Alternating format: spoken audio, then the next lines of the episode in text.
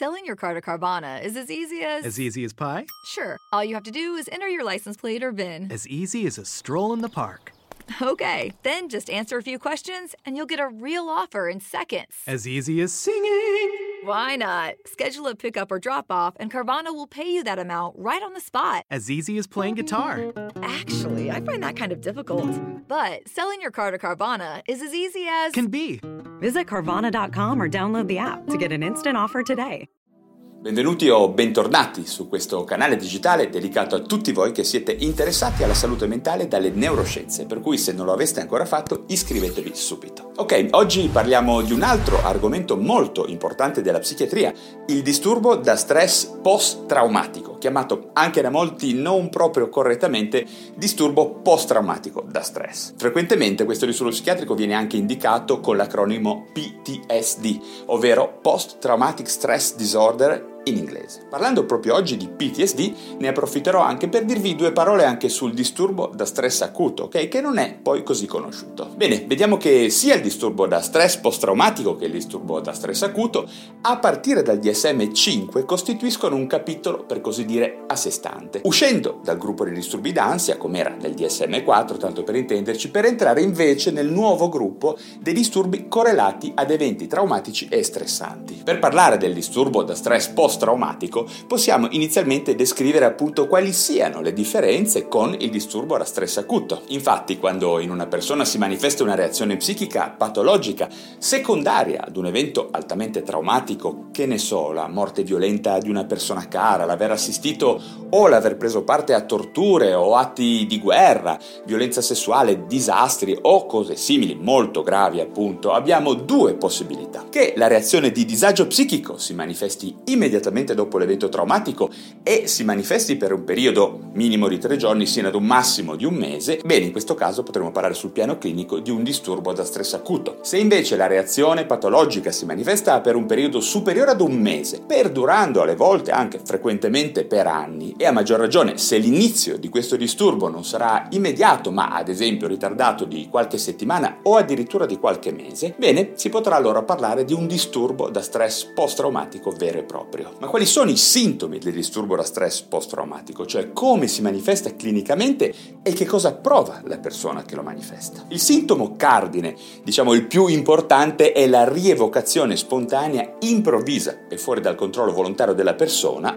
della memoria dell'evento traumatico, quasi come se fosse vissuta in un film, e inoltre con la stessa intensità emotiva che era stata vissuta all'epoca dell'evento stesso, ok? Abbiamo quindi immagini visualizzate in maniera molto vivida ed intrusiva, certamente. Si hanno anche incubi notturni, spesso molto realistici, oppure i classici flashback dell'evento, spesso in presenza di sintomi dissociativi, ovvero la persona durante questa esperienza può vivere un notevole distacco dalla realtà circostante per essere proiettata appunto in una sorta di film dell'evento traumatico che ha vissuto. Questi momenti dissociativi e di rievocazione dei ricordi traumatici possono quindi accadere sia spontaneamente, per nessuna causa apparente diciamo, ma molto spesso rispondono a delle esperienze cosiddette trigger, cioè che assomigliano o che rimandano all'evento traumatico che le ha generate. Ad esempio, se una persona avesse assistito all'omicidio violento di un proprio compagno di guerra, ad esempio, potrà subire un attacco dissociativo e di flashback in corrispondenza,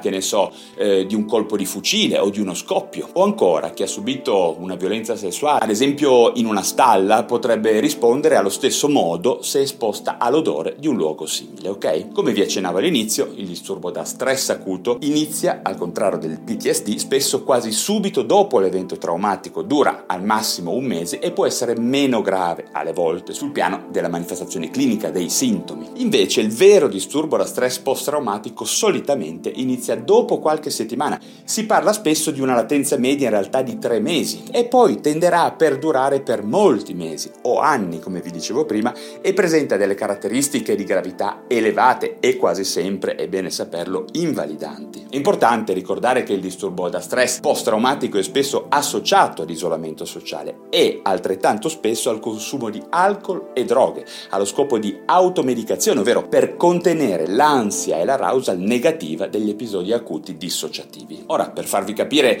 meglio di che cosa si tratta, vorrei darvi qualche riferimento cinematografico esemplificativo del PTSD. Quindi io vi indicherei ad esempio i classici film legati alla guerra del Vietnam, come Rambo o Il cacciatore, o ancora abbiamo Mystic River, splendido, a mio parere davvero consigliato, oppure anche lo sconosciuto ma molto interessante film sugli UFO, Bagliori nel buio. Vedrete che le immagini presenti in questi film saranno molto più efficaci di mille parole. Ok, ma come si interviene terapeuticamente sul PTSD? Come spesso accade in psichiatria, anche in questo caso si dovrebbe intervenire in maniera combinata con la psicoterapia cognitivo-comportamentale che ha ottime evidenze scientifiche e la psicofarmacologia, al contrario del disturbo allo stress acuto che spesso potrebbe giovarsi anche del solo sostegno psicoterapeutico, perlomeno nelle fasi iniziali. Rispetto alla psicofarmacologia del PTSD vediamo che le varie linee guida concordano innanzitutto sull'evitare le benzodiazepine, se possibile, per l'alto rischio di abuso in questi pazienti. Poi, pur senza livelli definitivi di evidenza, vediamo anche che questi pazienti si possono giovare degli SSRI, della venlafaxina, degli antidepressivi triciclici come ad esempio la clomipramina e infine, in alcuni casi particolarmente gravi, si può tentare un intervento con alcuni antipsicotici atipici come l'olanzapina ed il risperitone. Un'ultima informazione importante che vi consiglio di tenere a mente è che qualsiasi persona che abbia subito un grave evento traumatico, lo ripeto, disastri, guerre, deportazioni, violenza sessuale, morte violenta di una persona cara o cose simili, bene, questa persona potrebbe essere a rischio di sviluppare il PTSD, per cui nel dubbio ha assolutamente senso consigliare una valutazione psichiatrica, ok? Bene, anche per oggi ho finito, aspetto senz'altro le vostre domande, osservazioni o commenti. Se vi sono stato utile datemi un like e se vi interessano questi argomenti iscrivetevi subito a questo canale digitale per restare sempre aggiornati e in contatto con me. Come al solito vi ringrazio per la vostra attenzione e ci si vede al prossimo video. With the Lucky Land slots, you can get lucky just about anywhere.